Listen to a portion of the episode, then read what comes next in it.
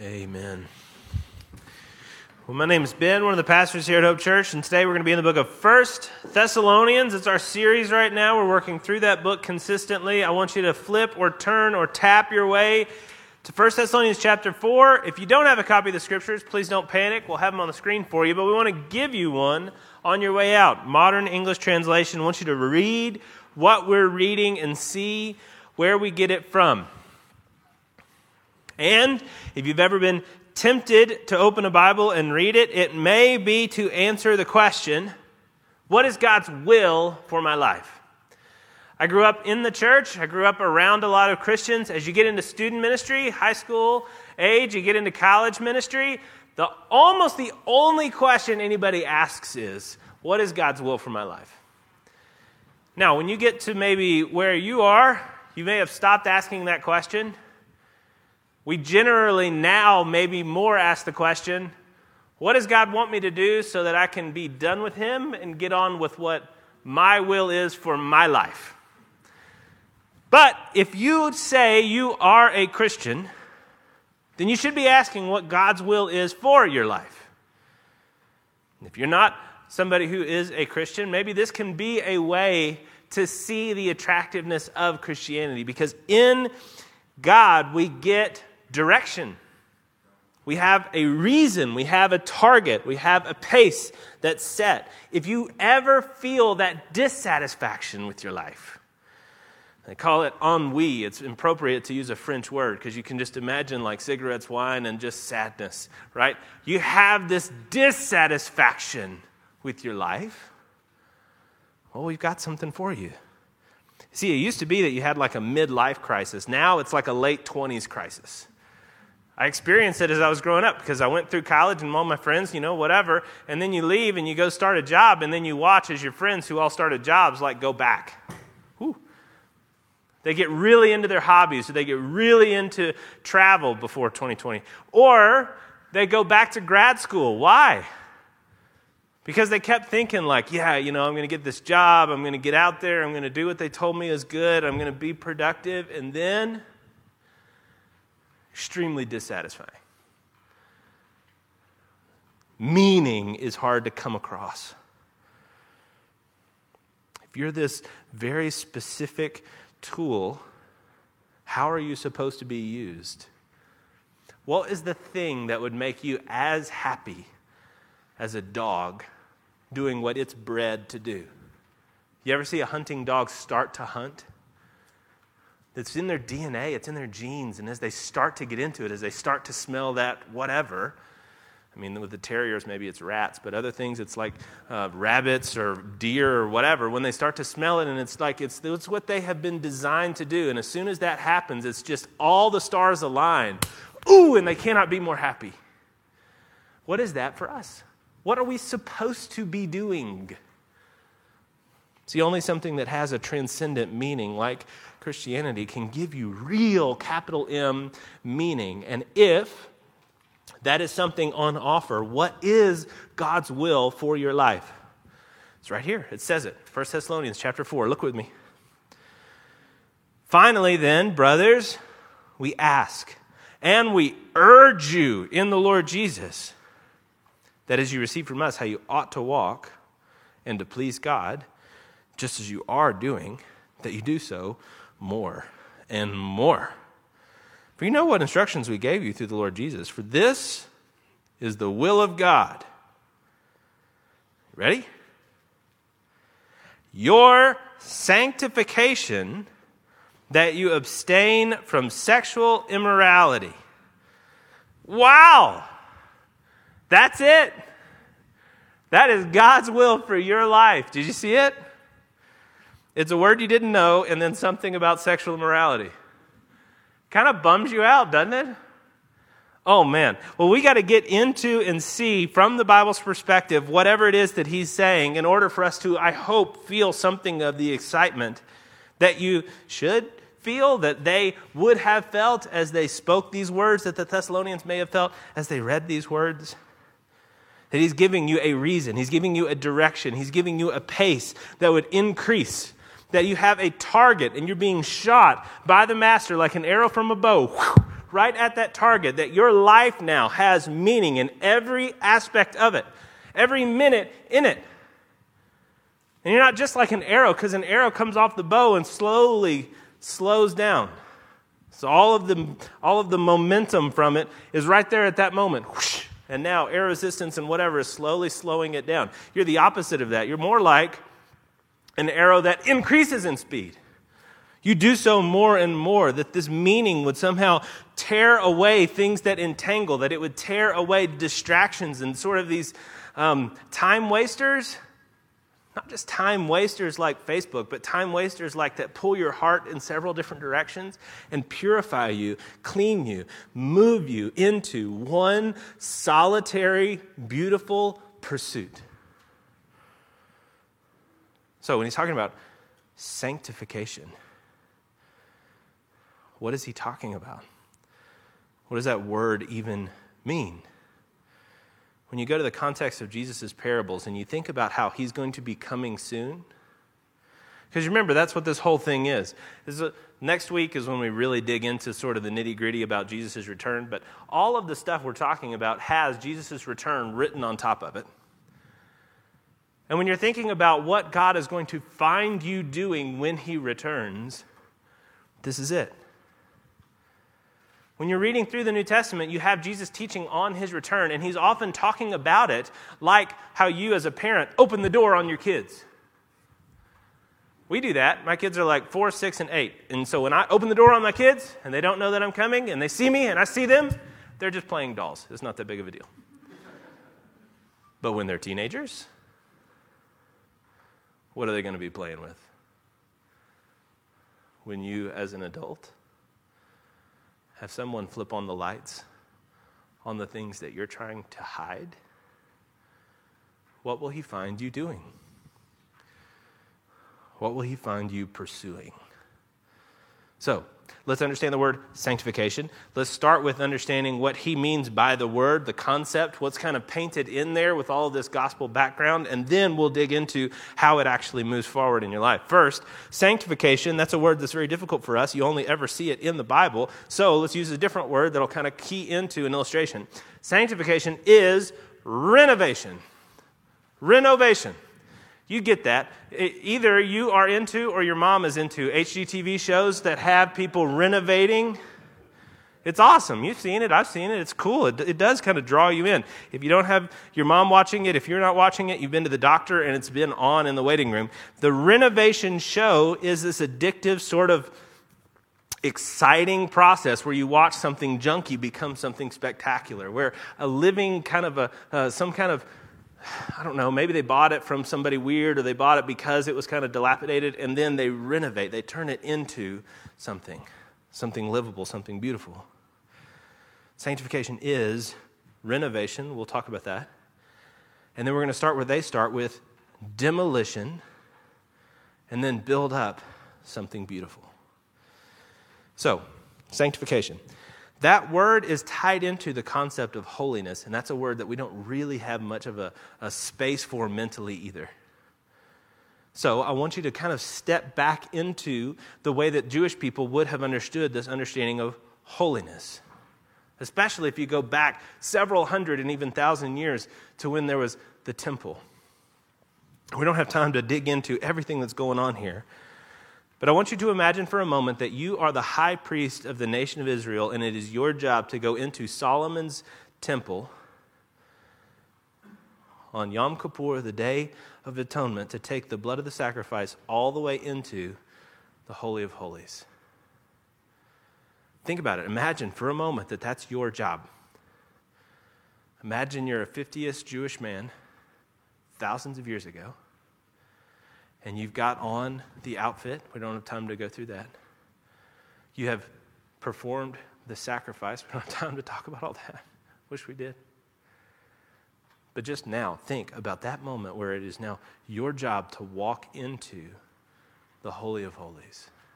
The temple was on a mound, so you had to walk up to it. And it was the most beautiful building that anybody's ever seen. And as you're walking up to the temple, you go first into the outer courts. And in this outer court, you've got things that represent earth, land, where you belong. You have the giant altar, but it's made out of uncut stone, so it kind of reminds you, makes you think of, symbolizes the earth. Then you have this gigantic uh, bathtub sort of thing that they use to hold a bunch of water for clar- uh, purification rites. And it was so big and it was made out of bronze. It was so enormous, they called it the sea. And it was kind of supposed to be the sea. As you're walking through this outer court, you're thinking about the world around you, where you go, which is land and sea. And on the sea and around in the imagery within this outer court, you're seeing animals.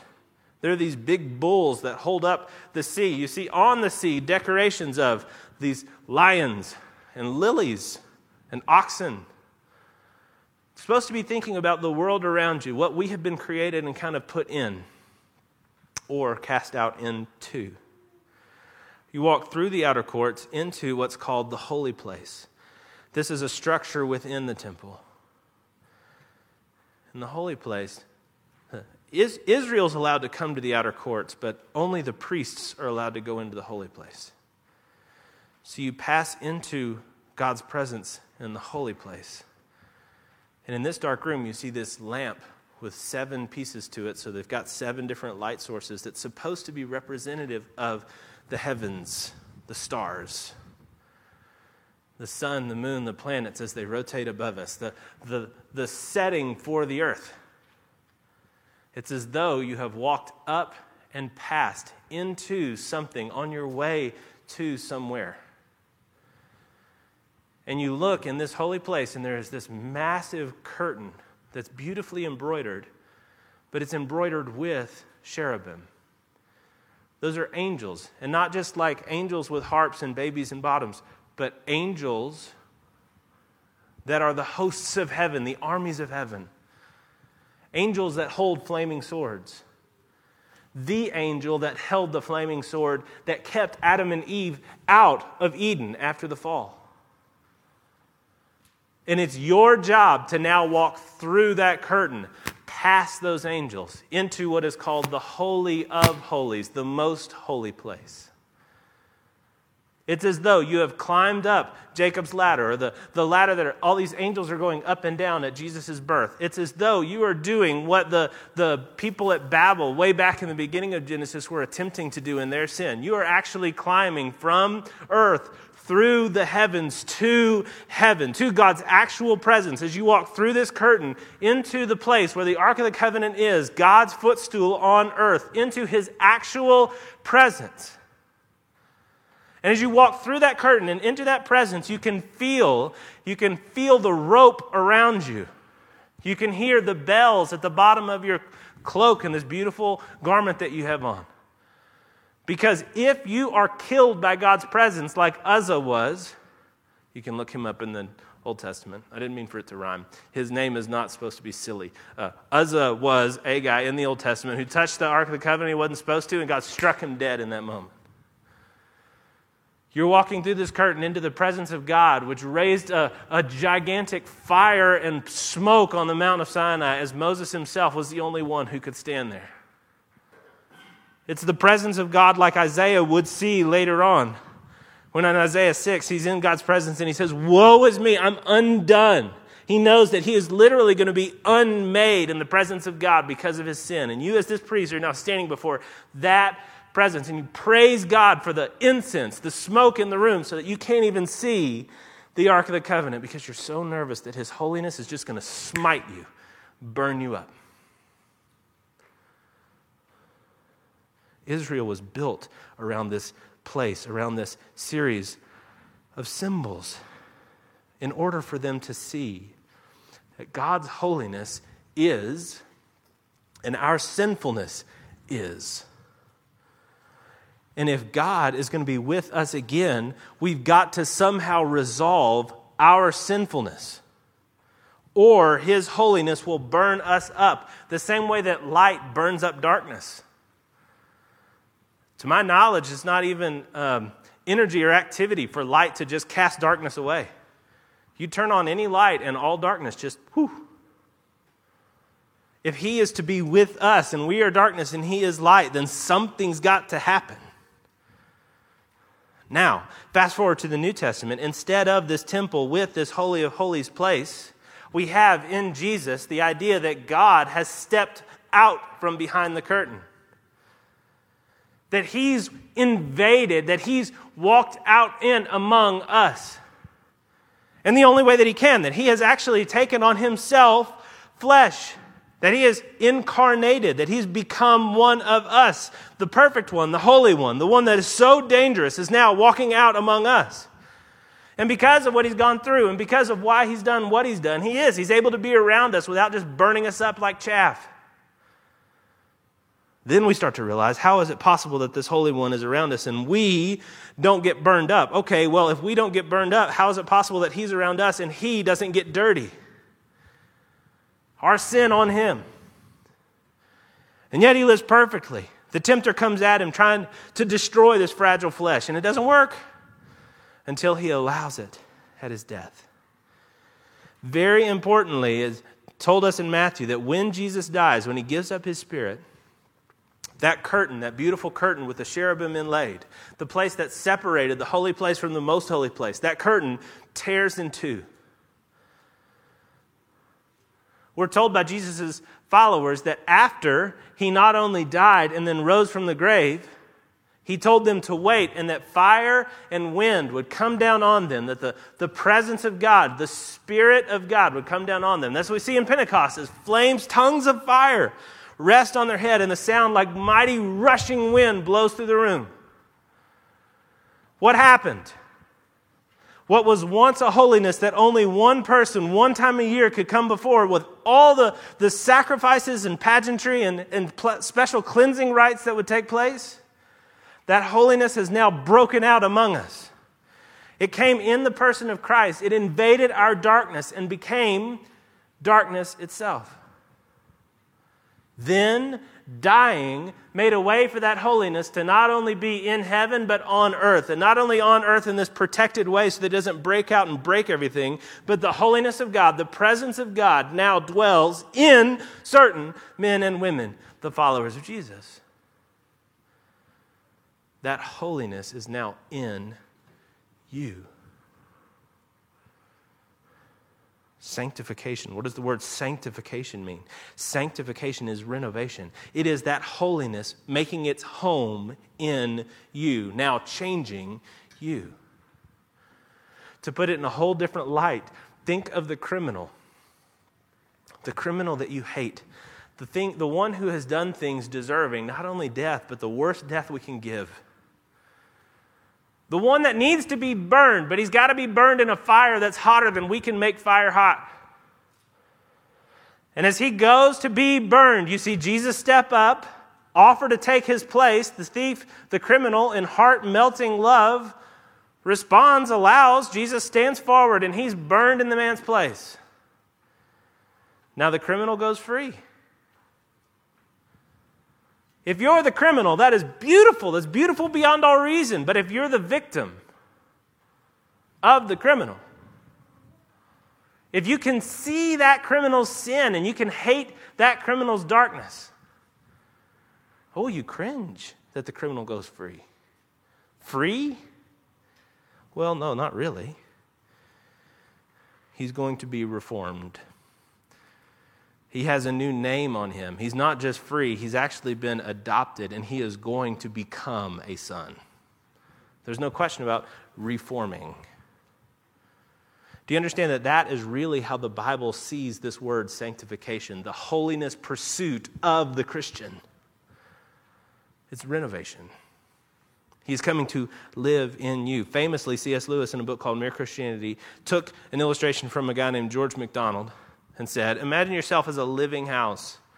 And God comes to rebuild that house. At first, you understand what He's doing. He's getting the drains right and stopping the leaks in the roof, and you knew those jobs needed doing, so you're not surprised.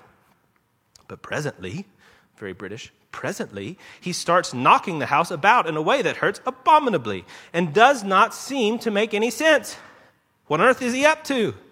The explanation is that he is building a quite different house from the one you thought of throwing out a new wing here, putting on an extra floor there, running up towers and making courtyards. You thought you were going to be made into a decent little cottage, but he is building a palace. Because he intends to come and live in it himself.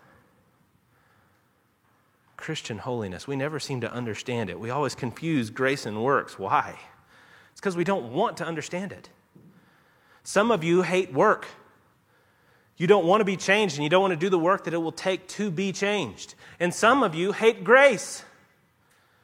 You can't give up the pride that says, Look what I did, I'm still my own. So we don't want to understand it. We don't try to understand it, and instead we kind of put the whole project off to the side and go running after either our sin or our pride. But God doesn't allow that.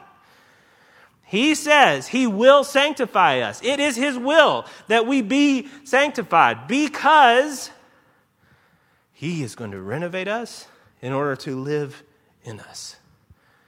That's the idea of salvation. He's changing your brain and He's changing your heart. Why does it matter if I'm already forgiven? Why, why does it matter if He's going to make me all the way into the image of Christ one day when I die? Well, this pursuit of doing things right is just like our prayer. Why do we pray if God already knows everything? It said in Matthew 6, right before He tells us the Lord's Prayer, Jesus says, When you pray, don't heap up empty phrases like Gentiles. They think they're going to be heard for their many words. Don't be like them. Your Lord, the, the, your Father, He knows what you need before you even ask Him. Oh, okay, cool. So why am I praying? What's the point in asking you something if you already know I'm going to ask it and already know what you're going to say? Just answer. Well, no. We pray because going through this action teaches our brain truth. Going through this action repeatedly teaches our heart affection. If you then pray, as the Lord taught us, Our Father who is in heaven, then you will begin to understand and be changed by the corporate adoption that makes us be able to say, Our Father. You'll have your eyes taken up to the beauty of this place called heaven. Where is God's presence? In heaven and in you. It's the same reason that I make my children repent to each other and then hug. She pulled my hair. I hate her. I hate you too. Oh, no, no, no, no. Forgiveness. You say you forgive her. And I don't actually check to see if there's forgiveness. I just say, say you forgive her, because they just do it. And okay, say, all right, now hug. And then they hug. Why? Going through the motions is teaching them the truth, it's teaching them about what's really happening. So we go through these motions. We, we learn these things. We attempt these things. We do. And we watch as our brains and our hearts change, react, conform to these new ways. Go back to the text. Is what he says. For the instructions we gave you in the Lord, this is the will of God, your sanctification. And then he doesn't just say renovation, he says renovation in these ways that you abstain from sexual immorality. Each of you knows how to control his own body in holiness and honor, not in the passion of lust like the Gentiles who don't know God, that no one transgress and wrong his brother in this matter, because the Lord is an avenger in all these things. As we told you before and solemnly warned you, God has not called us for impurity, but in holiness. This renovation takes place first with a demolition. He just says this sexual immorality's got to go. It's got to go. So, you're wondering what sanctification looks like or where you're supposed to start? Start there. Talking about lust, pornography, adultery. Wherever it is in your life, find it and kill it. Bring it to the light. Why? Well, he says that he's given you control there. You, you're able to gain control. It's the enemy that makes you think that it's impossible for you to win. And then he reminds you with just a little bit of fear that the Lord is an avenger in these things.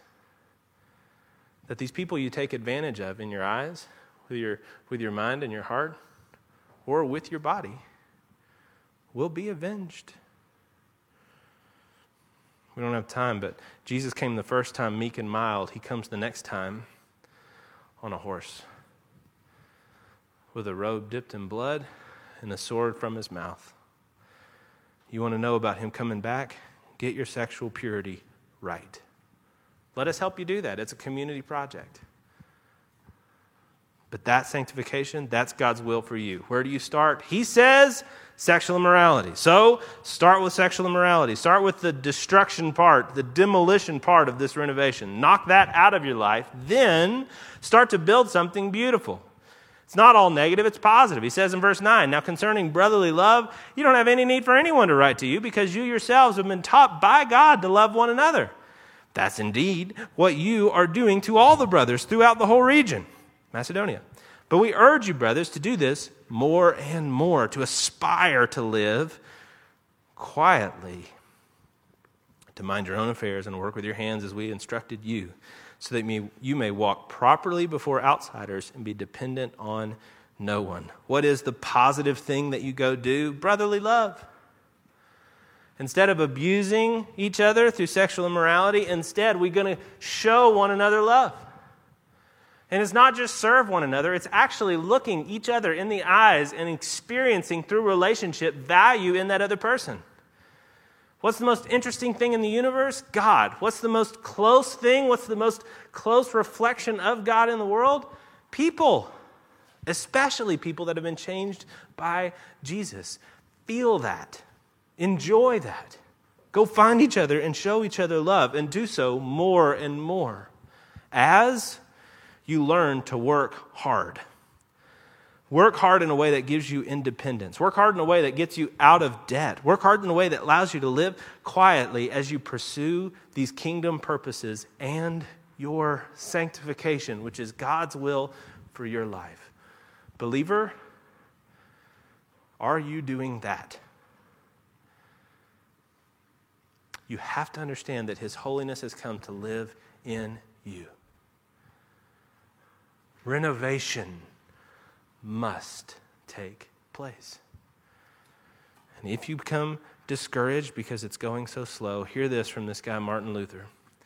He was an ancient reformer. He was a big deal for us in the Protestant version of Christianity. But he says, This life, it's not righteousness, but growth in righteousness. It's not health, but it's healing. It's not being, but it's becoming. It's not rest, uh oh, but exercise.